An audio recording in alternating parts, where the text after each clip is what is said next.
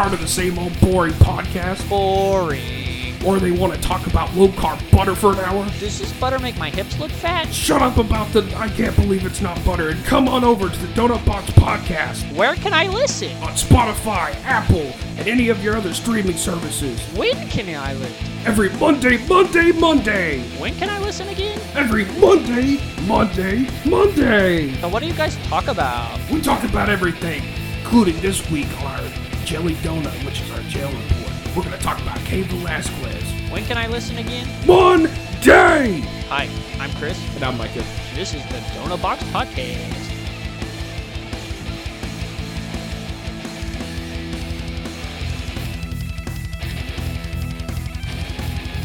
Well, Micah, we are recording episode 15 for the second time because the first time my microphone uh, messed up, but proud to say that we are on episode 15. Um, also, shout out to all of our friends in the Ukraine if uh, and Russia. We're praying for you guys during this uh, tumultuous time. But 15 episodes, how does that make you feel? Well, it's technically 16 because it's time number two. But, hey, I think this 15 is going to be better than the last 15. We can do it like uh, how you did fourth grade, be like 15 the first time and then 15 the second time, just like how you say when I was in fourth grade the first time or when I was in fourth grade the second time. Yeah, absolutely. You got to delineate the two. You know what I'm saying? Exactly. So, uh, for those of y'all that are new, uh, this Donut Box podcast, how it works is each segment is a different donut, and the first segment is our old fashioned donut, which is a story from our past. Now, this story is called The Camping Trip. We have many stories from a camping trip, and we'll save the best one for episode 20. But tell them a little bit about this camping trip, Micah. First and foremost, I just want to say if uh, Tony is listening, he was our small group leader and, and in charge of this camping trip. We're sorry. Um, life has come around and we've learned our lessons on this. However, so we were a part of this youth group and they were going to take us on a camping trip. And I mean, we were middle school boys. Um, about how many of us were there, Chris, would you say? I would probably say there were about uh, I don't know, probably 12 to 15 of us. It wasn't a lot, but if you even if you have like six middle school boys, that's that's a lot. I mean, it would it was split between four tents. So um, most, you know, we could call one like the communal tent, I guess, because it was really big, and so most of the boys stayed there. And then this other kid, Zach, had a tent, and there was probably four or five guys in there. And then we had our own tent, and it was way too small for us. Chris and I could barely fit in there, the two of us. And then we had our friend Patrick in there too, because he didn't have a place to sleep. So, I mean, it was so small that all three of us were laying there, and literally our feet were like hanging out the other end of this tent. That's how small it was. Also, Georgia, the middle of summer, it was extremely hot that night and humid. Yeah, and we couldn't sleep at all. So uh, Micah and myself, being the great kids that we were, we started stirring up trouble. And we started throwing uh, rocks at our good friend Zach's uh, tent. Um, and Zach didn't like that too much because I guess it was his dad's tent. He was like, "Guys, stop! It's my dad's tent. Stop!" And we were like, "Yeah, shut up, Zach," because we didn't like uh, like him at all. He was a little pipsqueak. I mean, I'm a little guy myself, but he was a little pipsqueak. So we uh we picked on him and we started throwing rocks at his tent. Then then what did he do? What did he do? So I mean, and this was the dead of night. He came out there, and I mean, he was all he was all fussing about how it was his dad's tent and all this other stuff, and it was so dark out there that all of a sudden we just see this flash of like white, and I was just like, how did he get his face like so low to the ground, and how did he contort his body like that? Then I realized it wasn't his face; it was his rear end. He was giving us the good old moon. Yeah, his uh his moon showing in the moonlight, and uh I I just like looked by the window because he mooned us by the window, and I was like, Zach, is that your face? I was like, oh God, that's not your face. That's something else. And uh, poor poor Tony, who was our small group leader, he was like trying to he was trying to sleep, and uh, he just couldn't. And uh, we were we were definitely stirring the pot um, because there were these two brothers, and uh, and they were fighting. And uh, tell them about the two brothers. You know, they were fighting as two two young brothers would, and I mean, they weren't really far apart age wise, maybe two years or so. And so one of one of these kids, Alex, he was uh, you know, he could definitely be kind of a you know a hole trying to be dominant sometimes. And then um, his brother Steven, nice kid, little off at times, but he really just got sick and tired of something. So he comes over to our tent and he's talking to the three of us, and he's like, you know, I'm just sick and tired of Alex. I'm sick and tired of his stuff. So naturally, we're going to stir the pot. And so what we tell him to do is you should stand up to him. Now we didn't tell him specifically what to do. We just said you should stand up to him. You shouldn't take that from him. And uh, what happened next, Chris? Yeah, we were like even giving him tips. We were like, okay, if he comes at you, give him a left hook, give him an uppercut. We were teaching him fighting moves, and we were like, Steven, you don't deserve this. You need to stand up for yourself. And we just kept egging him on and egging him on. I was like, I want you to go up to your brother right now, and if he says something to you, I want you to push him and uh, he went up to his brother, and uh, his brother said something smart. Alex said something smart to Steven, and Steven said something smart back. I don't remember what it was, but it kind of took Alex by surprise, and Alex was kind of like, "What'd you say?" And Steven, like, you know, poor kid, he was like stuttering, and he kind of, he like, he's he said something else, and uh, then like they commence to fighting and me and Mike are like stirring it up, and we're like, yeah, yeah, give him an elbow, give him a punch him in the face. Yeah, I mean, we were. It was one of those things. Come on, Steven, what are you gonna do? You're gonna let him do that to you? And you know, we we really egged it on. That was our entertainment for the night. Well, Tony, you know, he was not too happy, um, especially because we had been just laughing and cutting up, and also just just really stirring everything. So he comes and he sleeps in this tent. So now there's four people in this tent and he's trying to sleep in the middle. And what he's trying to do is he's trying to get us all to calm down. Well, we weren't calming down for nothing at all. I mean, we kept laughing, we kept cutting up. So he got so upset. I mean, what he last, Chris? Probably 30, 45 minutes, and he's just like, I'm out. And so he went down to the lake and he went fishing. And so we thought, okay, he's mad. What we need to do is we still need to cause ruckus, but we just don't need to tip him off while he's down there fishing so we don't get in trouble. Well, well, he even like came and tried to like like lay down in our tent because like it was like he he just couldn't get no sleep. And there was already three of us in there and it was already cramped. And uh he he finally like us stirred up some ruckus. He couldn't he couldn't take it no more after the whole little uh alex and steven bout. And uh, then he he went down to the lake fishing, and me and Mark like, okay, let's stir everybody up, but like let's make sure that we don't get caught because uh, he had already said something to us, and so we're like we're like making jokes, and like somebody at the tent is like being like, ooh, nice pipes, and like making everybody laugh, and like uh you know somebody's talk is I think Zach's talking mess, and we're like, shut up, and we're just like making ruckus and all of a sudden like we hear footsteps and we're like he's coming he's coming and just a flashlight turns on and tony's like i'm already here. And at that point tony had lost it. He went off and he said i will call a debbie lefavor and he started naming each of our parents. He was like i will call a so and so alexander. I will call a so and so reynolds and he kept naming everybody's parents.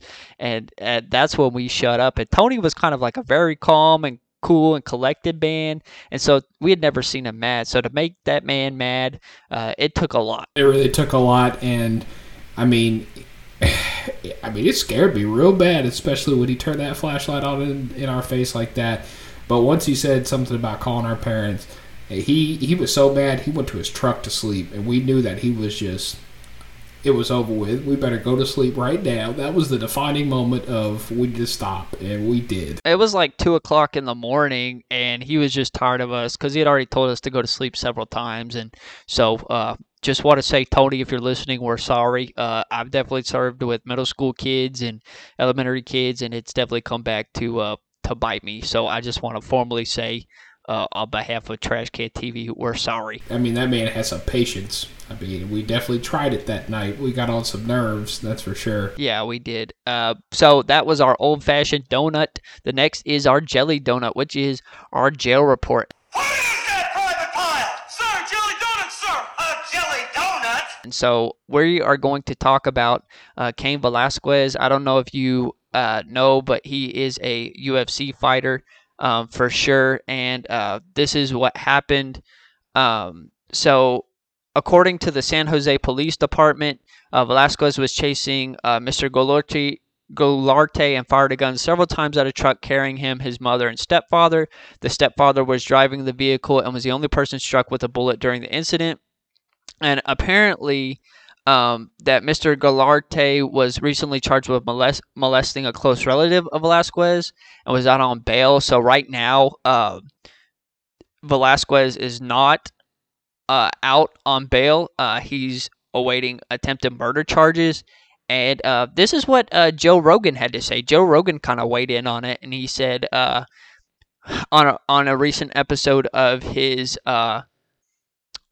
podcast, he said that uh, it's beyond sick. That guy deserves everything what Cain did.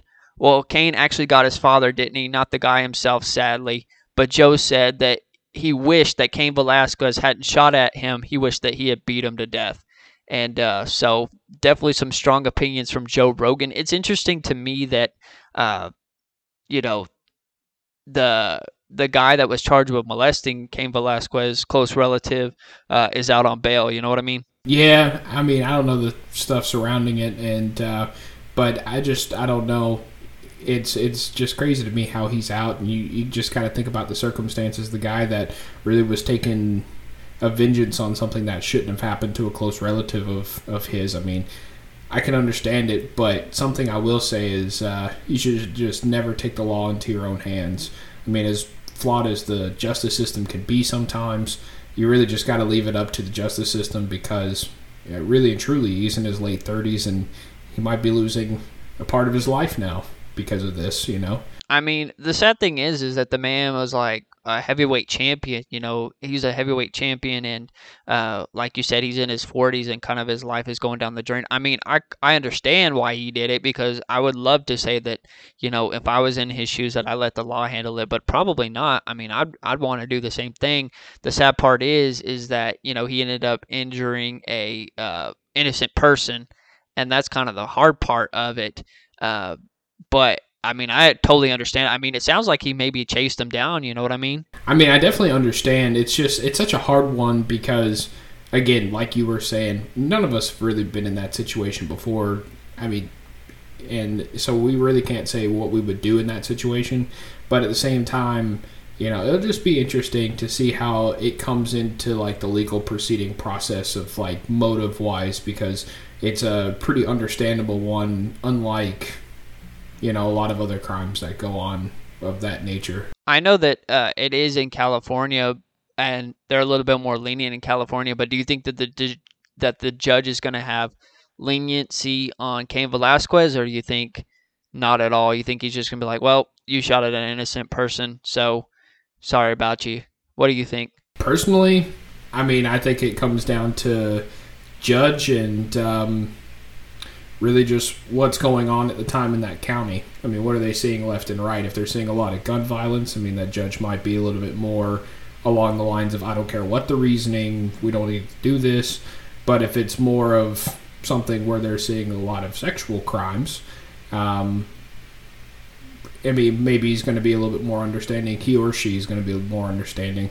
So I, I really think it comes down to circumstance with that. I mean, really I know judges are supposed to judge based on just the law and what is going on in that case, but a lot of times it has outside arenas as well that's playing into it. Well, Joe Rogan definitely makes it sound like he's on Cain Velasquez's side. Dana White hasn't issued a statement, and I'm pretty sure that Dana White and the UFC kind of want to stay out of it and not have bad PR. And even if Cain Velasquez is absolved of these charges, um, I think that the UFC will kind of distance themselves away because they don't want to be tied to any bad PR. Well, that and he also had a contract for a little bit with the WWE and some lucha libre wrestling and things. I don't think that. I mean, I don't think they're going to want to be involved with it either.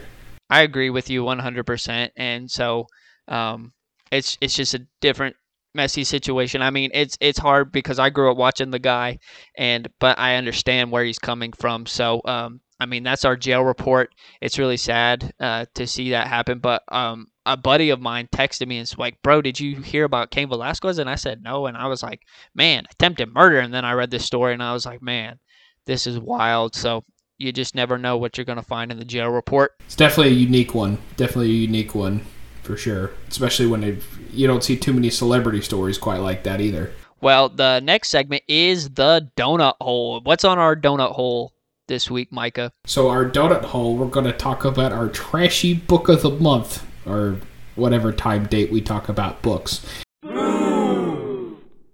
Now, this one, this one, Chris, is very bad. We we read this book, and um, we're not even going to tell you the name of it, the author. We're just going to disclose it's not published. It is absolutely horrible. I mean, worst book I've ever read. What do you think, Chris? I think it is absolutely the worst book we ever read, and we're going to save you uh, the trouble of ever having to read it. Now, first of all, it's not published.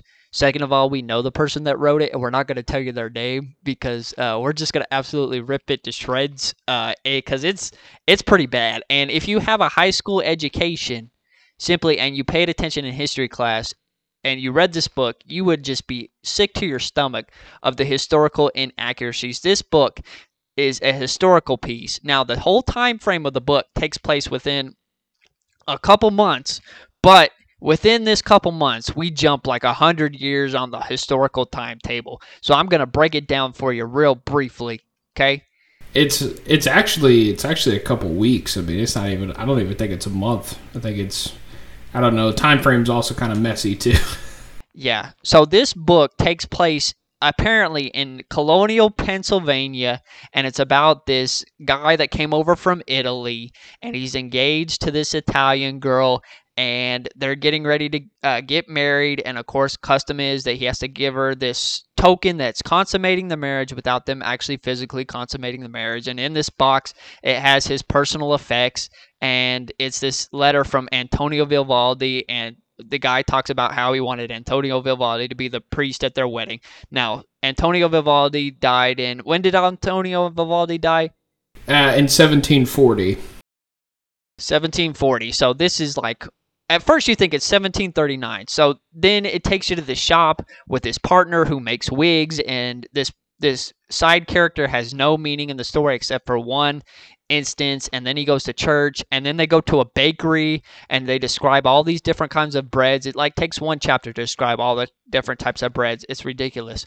And he meets this german guy and uh, he, he makes a friend with the German guy, and he goes. Then he goes to his engagement party, and they're talking about King George and the taxes and the whiskey tax, and then they're asking where the heck is Ben Franklin, and they all say Ben Franklin is at a Negro freedom rally. That's where he's at now.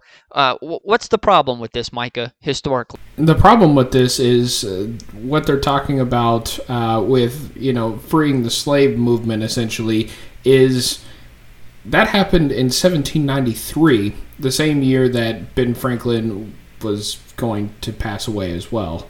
So then, uh, main character homeboy wants to go see his German friend in this town, and he's gonna travel on this stagecoach, and he's just gonna dip out and decide how he feels about the marriage because he's not really sure about how he wants to get married to this girl who apparently is 15 and he's like significantly older. So he sneaks away and then his bride to be catches him and she's like, I'm going with you. And he's like, okay, I'll let you go along as long as you don't blab. And so they get to the stagecoach and apparently that the wagon driver is down two horses and they can't go to where they want to go. And the German guy from the bakery shows up and is like, Hey, I'm going to this town and my dad's going to pick me up. And he's from that original town that you want to go see. And uh, we'll just have him take you to your original destination. And it's 12 hours out of the way, mind you. And the main character is like, YOLO, you only live once, let's go. And on the stagecoach ride, they meet a couple other characters. They meet some circus boy who wants to join the circus. He has no relative relativity to the whole story except for one detail, which we'll tell you later. then they're driving, and you know the main character is kind of a jerk because he just treats his bride to be very awful. So then they get attacked by a gang of outlaws and Pawnee Indians. And mind you, they're in Pennsylvania. And what's the problem with Pawnee Indians in Pennsylvania, Micah? Pawnee Indians were initially from Nebraska and Kansas, and then whenever the whole Trail of Tears happened and subsidizing of land, over to Oklahoma, never in Pennsylvania, never even close.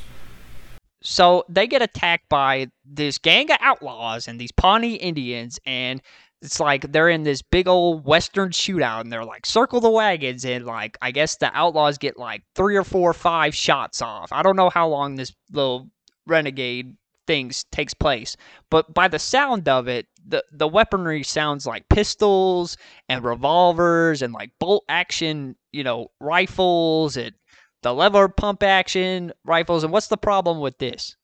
The problem is at this time it was if they did have pistols or they did have rifles, they would have black powder, which you have to, you know, reload each and every time. So really and truly, the first revolver slash pistol that came out that would have had the features of rapid fire and holding multiple rounds in the chamber was 1836. So past the point when we were already a country by about 50 years. Okay, and then all of a sudden, this random dog shows up that saves them, and I'll get to the random dog because that's a, the way the name that they give him is also historically inaccurate as well. Um, and so, Circus Boy gets shot in the shoulder like twice, and uh, main character has to drive the wagons all the way to the town and they get to the town and main character is like hey we're going to check into our hotel first then i'm going to get you a doctor. And circus boy that just got shot is like oh yeah that's fine with me. And i was like if i would have got shot i would want a doctor immediately. I would want those bullets to get on my shoulder. But i digress. So they go to this inn of this widow woman who's running the inn, and turns out German boy's sister works there. Okay. Then turns out that the friend or that the dad of the German boy comes there, and apparently it's the original friend that main character was gonna go see anyway. And so they have this whole big reunion, whatever. Meanwhile, uh, bride to be's father finds out that they're gone and sends this bounty hunter after them named the Wolf because he devours their prey, his prey. So the wolf gets there and he says, Hey, I got a bounty to come for you guys. Um, got to take you back to where you're from. And uh, then he finds out that the inn is run by the widow woman. He's like, Oh, yeah, by the way, since you don't have a husband, I'm going to go to the judge and we're going to shut this place down. And the main character's like, Oh, please, please, it's about to be Thanksgiving. Please let us come back after Thanksgiving, the day after Thanksgiving. And what's the problem with Thanksgiving in colonial America?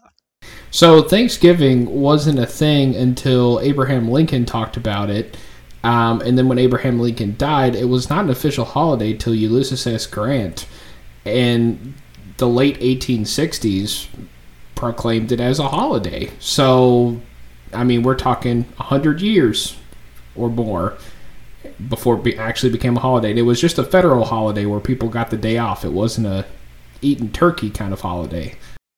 And what do they have in this Thanksgiving meal, Micah? Oh, they had the works. They had the turkey. They had the stuffing. If I believe correctly, it was like pecan crusted stuffing, and then they had green beans, and it was like some special kind of green beans. It was, I mean, it was the feast of all feasts for Thanksgiving. Yeah, it was pretty bad. So, meanwhile, uh, main character is having a very strong infatuation with the German boy's sister. We'll call her Blondie. And they like brush up against each other, and there's this weird like tension. And then like he's in the garden, and he sees her in the garden, and apparently she's wearing this very short skirt, exposing her legs and her shoulders. And I'm like, hold on, in colonial America, they would have been wearing like like skirts and petticoats. And... Yeah, it's it's layers. They would be wearing like you know corsets and petticoats and long dress. I mean, I mean even in the early 1900s, you show your ankle. That's racy. So back then they really covered up. That's what I'm saying. I'll be like, maybe if you know she was feeling a little uh harlotty, she would have been showing an ankle or something. But anyways, I digress. So the wolf or whatever comes to take uh, the main character and his bride to be away, and then it comes to take the widow woman away. And the bride to be, who's been a whole ditz this whole time, come is like Sherlock Holmes. She just magically becomes Sherlock Holmes and says, "Hey, you know that box that my my my fiance gave me with all the stuff? Well, yeah, uh, yeah, uh, it has the first initials of my name and his name, but those aren't really our first names. Those are our middle names, and it has to have the first names. So German boy's dad decides, hey, I'm gonna marry this chick just to save her from the ed. And it turns out that my first initial of my first name matches matches it on the on the box, and her first initial of her first name matches the box, and they uh somehow are able to get married, and the bounty hunter doesn't even care. And turns out too that main character and bride to be that now absolves their marriage. They don't have to get married anymore. So now bride to be runs away with circus boy. Like yeah, they apparently had some romance that we didn't know about. She just runs away to join the circus, which the circus wasn't like invented until the early 1900s. And then, oh, let me backtrack. You remember the dog that we talked about. Well, they named this dog Gaudi, and they said, "Why did you name him Gaudi?" And main character says, "Oh yeah, after the Spanish architect Antonio Gaudi." Now, Micah, tell us a little bit about Antonio Gaudi. Antonio Gaudi was not born until the late 1860s, or I'm sorry, late 1800s in general, and wasn't. I mean, he died in the early 1900s, so we're talking way over time here. Again, 100 plus years difference in time from colonial America to when this guy was even born, much less being an architect. So, recap for me. Who which historical things do we have in the span of a of a week? So, in a week, we had Ben Franklin. Well, I'm sorry. First, we had King George's taxes. Then we had Ben Franklin.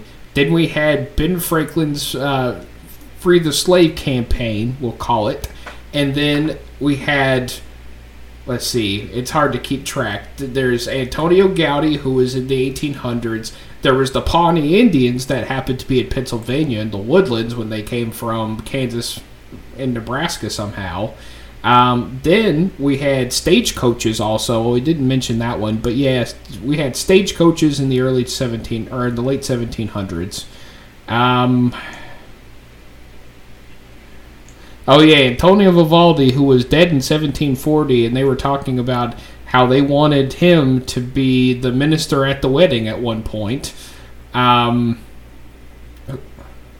yeah, Starkey was stuffing. Trust me, at this time, this little town that they were at, it would have been a little bitty outpost. It would not have been anything where they could be getting stuffing and green beans on the reg.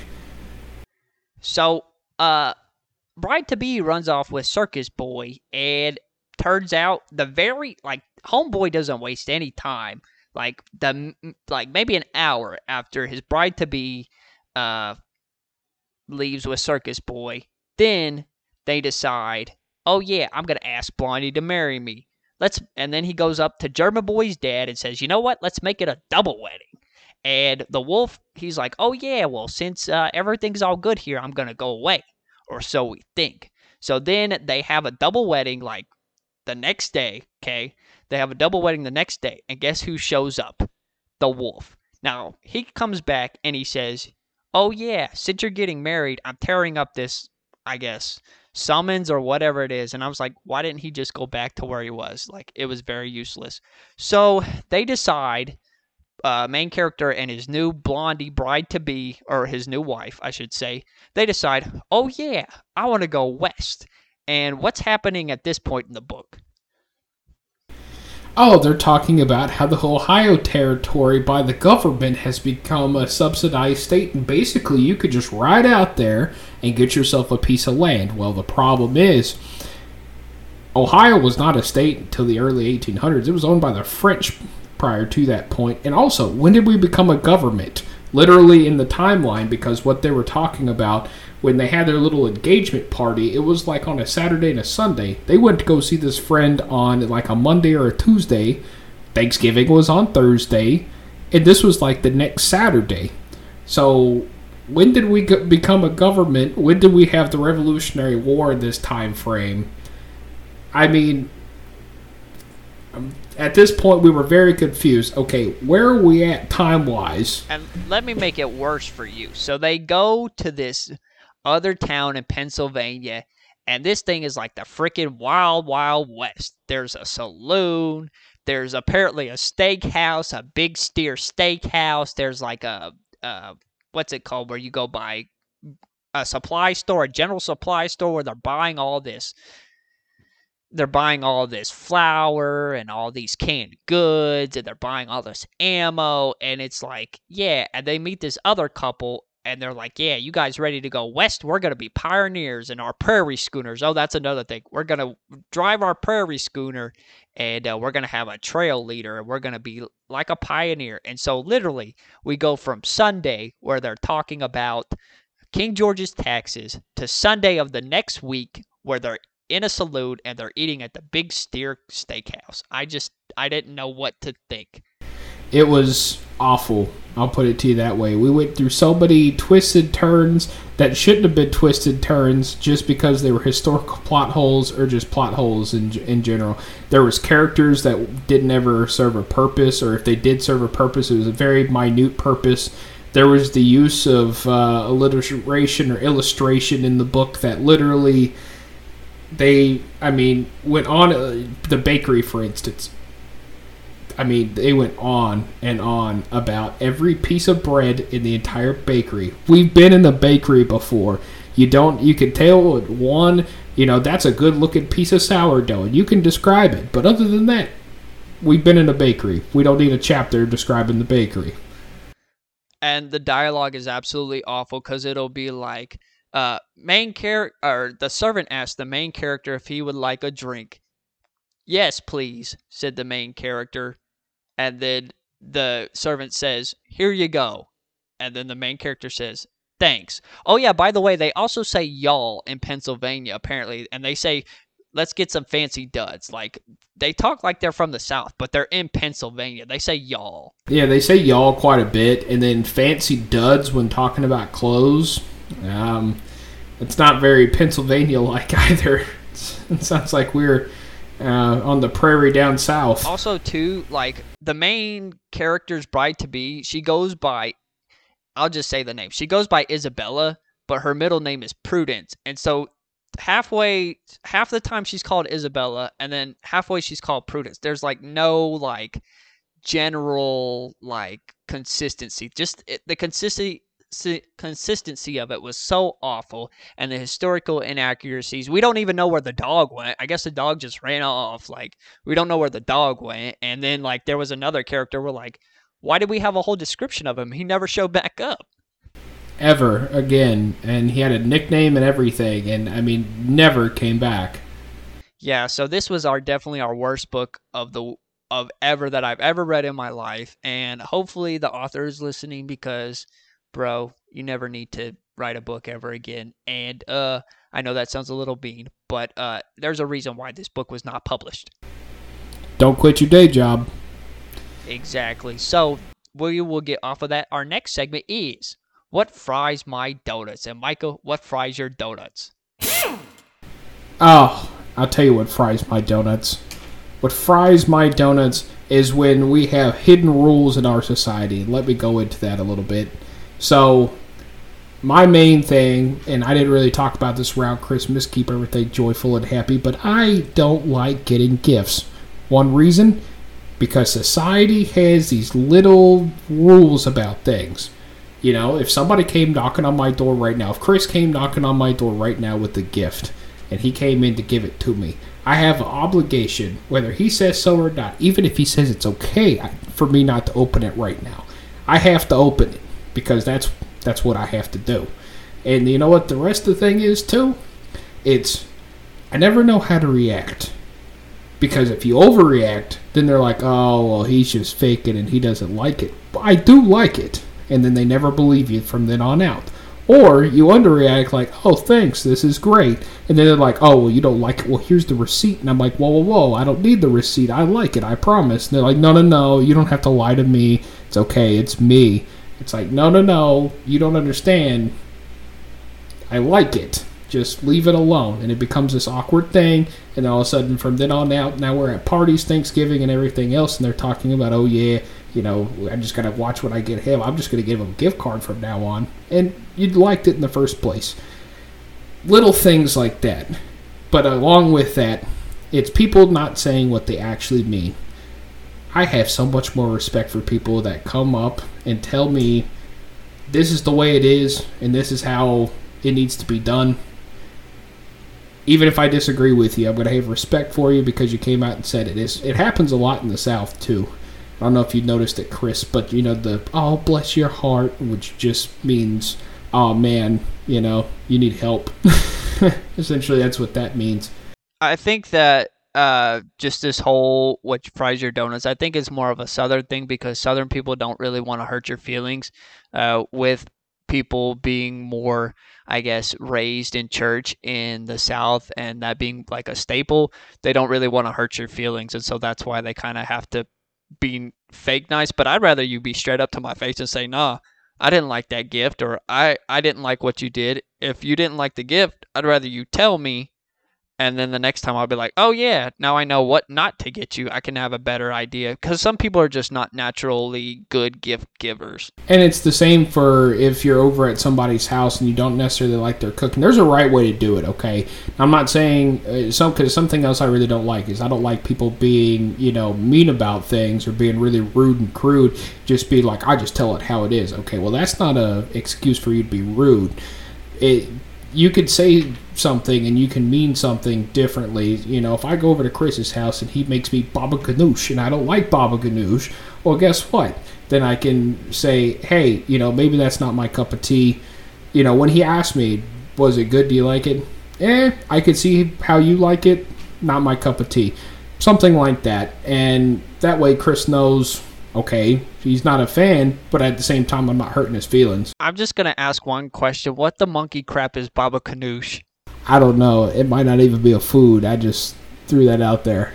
I would never, ever, ever make you baba ganoush. The only thing I might make you is mac and cheese out of the box. I would hope it's. I don't think I've ever had actual mac and cheese that's not out of a box. Maybe at a restaurant, but.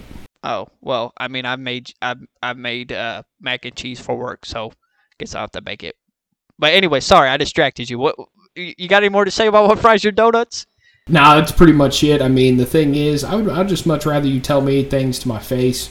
Um, because to be honest with you, if you know I'm on the receiving end, if I'm making you something that you don't like, I'd rather you, you know, because most of the time people can pick up and tell anyways that you're that you're you know lying to them or you're trying to put on a brave face for something, and it just makes the whole thing awkward. I mean, I just I think it's funny how people go so far out of their way to avoid making it awkward. It still makes it awkward. Um, so, hey, you might as well just say it, right? That's that's just me. And um, reason this comes up is a lot of the things that fries our donuts happen on a daily basis, you know, and uh, they just come up, and this is one that's been here recently. Um, just noticed a lot of people would just rather, like I said, beat around the bush. It's just not a good thing, my opinion. Well, just don't make Micah freaking Baba Ganoush or whatever the heck that is. Uh, but anyways, uh, that's what fries your donuts. Uh, Baba, I don't know. I'm still on that Baba Ganoush, you freaking Goomba. Anyways, uh, the next thing is our uh mystery donut, which is our improv. Now we're gonna do our free improv, and uh, what is the scenario for this improv, Micah? So our scenario is going to be in a furniture store. Okay, furniture store, and uh, what accent are we gonna do? John Wayne. Okay, for those of y'all that don't know who John Wayne is, uh, he was an action star, Western star in the 50s. Uh, for those of y'all that do know who John Wayne is, I hope you'll appreciate uh, this improv. So I guess I'll start. All right. Do you have a love seat or do you only sell the sofa? Do you provide your own financing? Or I'm I gonna have to find a bank on my own? Listen here, buddy. You better give me 0% APR or you'll be sorry. Are you gonna deliver it to my house? Or am I gonna have to persuade you to bring it to my house? Are you gonna call first? Or are you gonna just pop your ugly mug right in? If I smell whiskey on your breath, I'm gonna throw you out like I threw that guy out the saloon doors. Go ahead, Colorado. Just try and show up to my door. You'll be sitting there staring down the barrel of a 12 gauge shotgun. If you try to give me any trouble because I'm not home, you'll be sorry on the back end of that deal. Does this sofa come in black or does it only come in suede? Is the sofa stain resistant? Because I like to have a party. I like to have a whiskey every now and again. All right, so that was our mystery donut, which was our improv. Uh, if you're young and you don't know who John Wayne is, you should know who John Wayne is. Do some research. Honestly, I like some John Wayne movies, but if you've seen one, you've seen them all. So you only really have to watch one John Mo- Wayne movie. If they were going to watch any John Wayne movie, which movie would you recommend? I guess True Grit. Uh, I would say either True Grit, Rio Bravo, or The Cowboys is pretty good. I would say those are that those are pretty good movies. But anyways, uh, it is almost time for us to wrap it up, and we have one more segment, which is our eclair, which is our positive advice. So, Micah, I will let you go first. I'm going to do a little cliche week for this week. Um, it's going to be that try, try again, old telltale. The thing is, uh, so we're going to throw back to three years ago of my life, and I was really fighting hard to get into the career path that I am right now. Um, and uh, to do so, I needed to take this test. Um, actually, the test was out of my league, but I knew if I took it and I passed it, I would get my foot in the door. And uh, I, the first time, I studied for this test almost a year, and went in there and I failed it. And um, I mean, it was close, but it wasn't. You know, I didn't pass it. And so studied again, six months or so, failed it again. And you know, I'm not gonna lie to you, I was really disheartened, especially these tests. It wasn't just hard; they were also very costly. I mean, for both tests, it was a thousand dollars, and at the time, I did not have a lot of money. So the thing is, um, just had that. But you know, here recently, I had the opportunity to be able to take this test actually on someone else's dime, and when those opportunities come about, you know that you got to nail it out of the park. So there was a lot of pressure on me, but I knew that I can get it done, and I finally passed that test. And I just got to say, you know, just because things don't work out for you in the beginning, don't ever give up on them because you never know when they're going to come back around, and you'll have the chance to knock it out of the park the next time, and just be prepared for that moment. Well, congrats, man, on passing your test. Uh, I know that's a big feat for you, and uh, congratulations, man. And there's some things that we only learn through failure. So failure is not a bad thing. Uh, you know, as long as you get back up and you try again, that's the main thing. So uh, don't let it beat you down, and your failures don't define who you are. Uh, there's so many people in history that they had failures and they bounced back from them, but uh, my positive advice is, uh, and this is more of a leadership tip, but you can take it and it'll help you in any part of life. So if you manage people, lead people, or you're in a leadership role, uh, I would say this listen to your people. Um, people value it when you listen to them, even if you don't agree with the way that they want to do things or you don't agree with their grievances. If you take the time to listen and let them know that you're listening and they can tell you're actually listening, then it's going to pay off for you in the long run. Uh, listening is such a key leadership skill uh, because a lot of people do too much talking and not enough listening. And um, if you just sit down and listen to your people, they might point out to you things that could even be better. And you might be like, hey, I never noticed that before. Because sometimes as leaders, we get so tunnel visioned or have our mind so scatterbrained that we don't really know. So, uh, listening is a good part of being a good leader. And when you listen to people, that's how you make them feel valued. And that's how you get people uh, that want to work for you. Uh, I've been in situations where I tried to voice my concerns and people didn't listen and that didn't make me want to stick around or, or work for them anymore but listen to your people um, and so this has been a great podcast uh, tell them about maybe some of the videos that are going to be coming up micah. Oh man so we got something brand new coming out. Uh, we're going to be having our own trash can fight league, if you will. It's all going to be virtual. It's all going to be based around UFC for the game. We're going to start making some content on that and um, kind of have some fight leagues, some new versus old guys, and just some you know fights that you would probably, if we could do it in real life, we would love to see. and uh, we'll be commenting the whole time. So be on the lookout for that. But tvtrashcan.com, tvtrashcan.com. Come look at our social media and also our website. And once uh, we get those videos out, and we'll we'll put them up as quick as possible. Yeah, man. Uh, go and be looking for those videos. I'm excited to make those videos. They're going to be really fun. Uh, so, episode 15, man, we're almost five away from 20. So, uh, I can't wait till we get to 25. You know, that's a feat. Because think about it, bro. Like, it seemed like episode one was just like yesterday. Heck yeah. And I mean, think about it. Once we get to 25, that means we're over a year. Or not over a year, over half a year, sorry. Exactly. So, make sure you go and like us, tvtrashcan.com. Go like our social media. Go like uh, and share and comment and interact with us because we love you guys. And so we thank you so much for your support. I'm Chris. And I'm Micah. And see you on the flip side.